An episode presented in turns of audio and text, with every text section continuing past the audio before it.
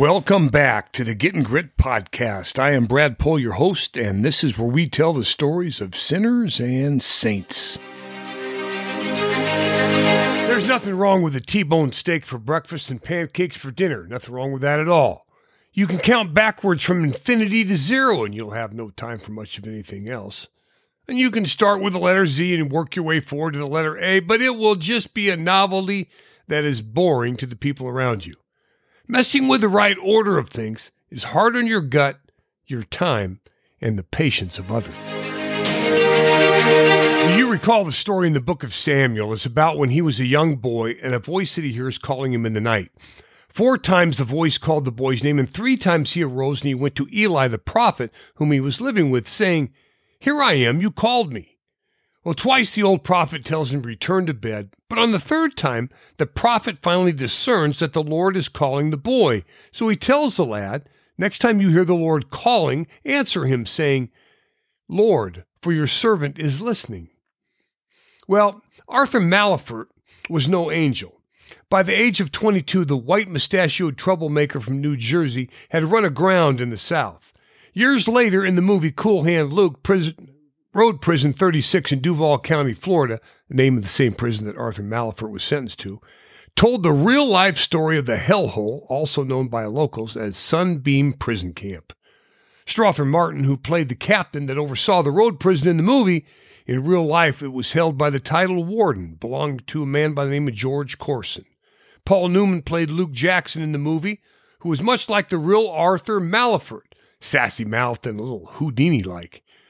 Both stories depict the classic failure when things are not kept in the right order. At the Sunbeam camp, prisoners were charged with hacking through the mosquito infested swamplands so US 1 could be built along the Florida East Coast Railway.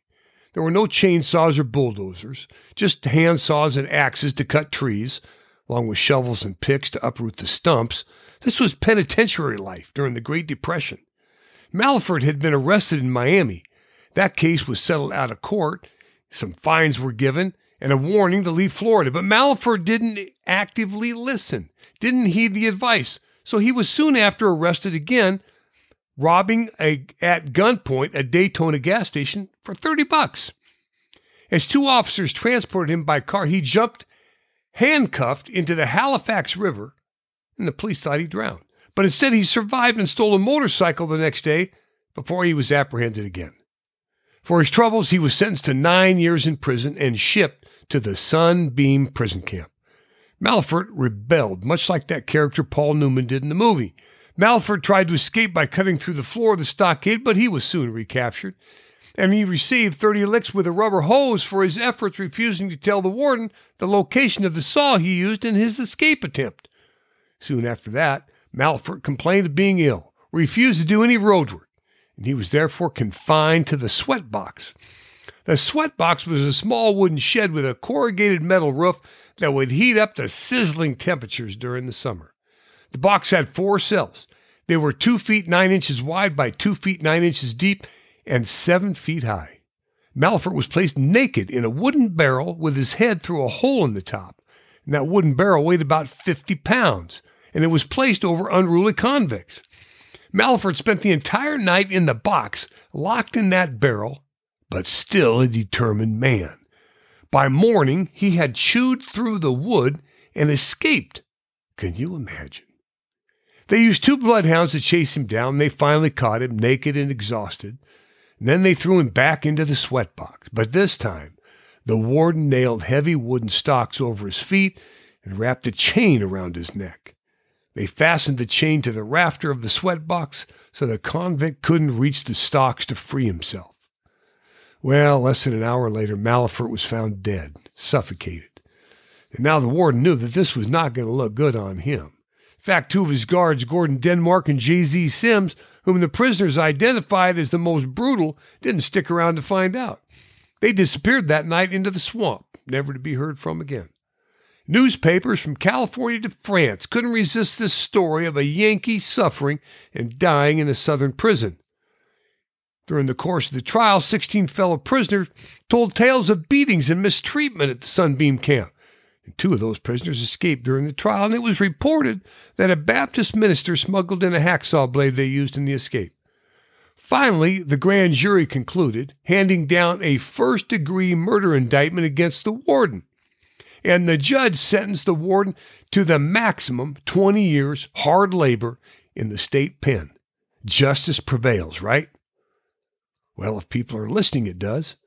But 80 years later, Courson's great great granddaughter began researching the case. It seems that during the appeal of the case in 1933, the court's opinion, now get this, charged that the grand jury reached their verdict by considerations outside the evidence. A slight twist of logic here. The court reversed the conviction and ordered a new trial for Warden Courson. Well, again, someone wasn't listening because that trial never happened. The state had little appetite for another round of damning publicity from the nation's media. So now, ex warden George Courson remained free on bond, pending the new trial. And of course, that trial never got scheduled, never took place. He never spent one night in prison and lived a free man until he died in 1950. As Strother Martin so aptly said in the film Cool Hand Luke, what we have here is a failure to communicate. The Lord's Prayer states, Thy will be done, but often it seems to come out more like, My will be done. In Genesis, we read, God created man in his own image, male and female, he created them. But today, we hear that men can create who is male and who is female. So the legalese for verdicts drawn from considerations outside the evidence has a little bit more to do with convenience and choice than it does with pure truth. Well, the list could go on, but it wouldn't change the simple idea that when things are out of order, the underlying reason rests in the fact that we don't listen very well. Much like the prophet Eli, we often fail to recognize that it is the Lord who is whispering in the night. St. Augustine, Thomas Aquinas, John Henry Newman, St. John Paul II, and all the saints affirm and reaffirm two great things for us to consider. God is not in competition with us, and two, He loves us beyond understanding. Therefore, the eloquence of our prayer is unimportant, but the slowing down to actively listen is. And our response only needs to be Lord, your servant is listening. Ain't it so? This is Getting Grit signing off. Blessings to you all. Dominus Vobiscum.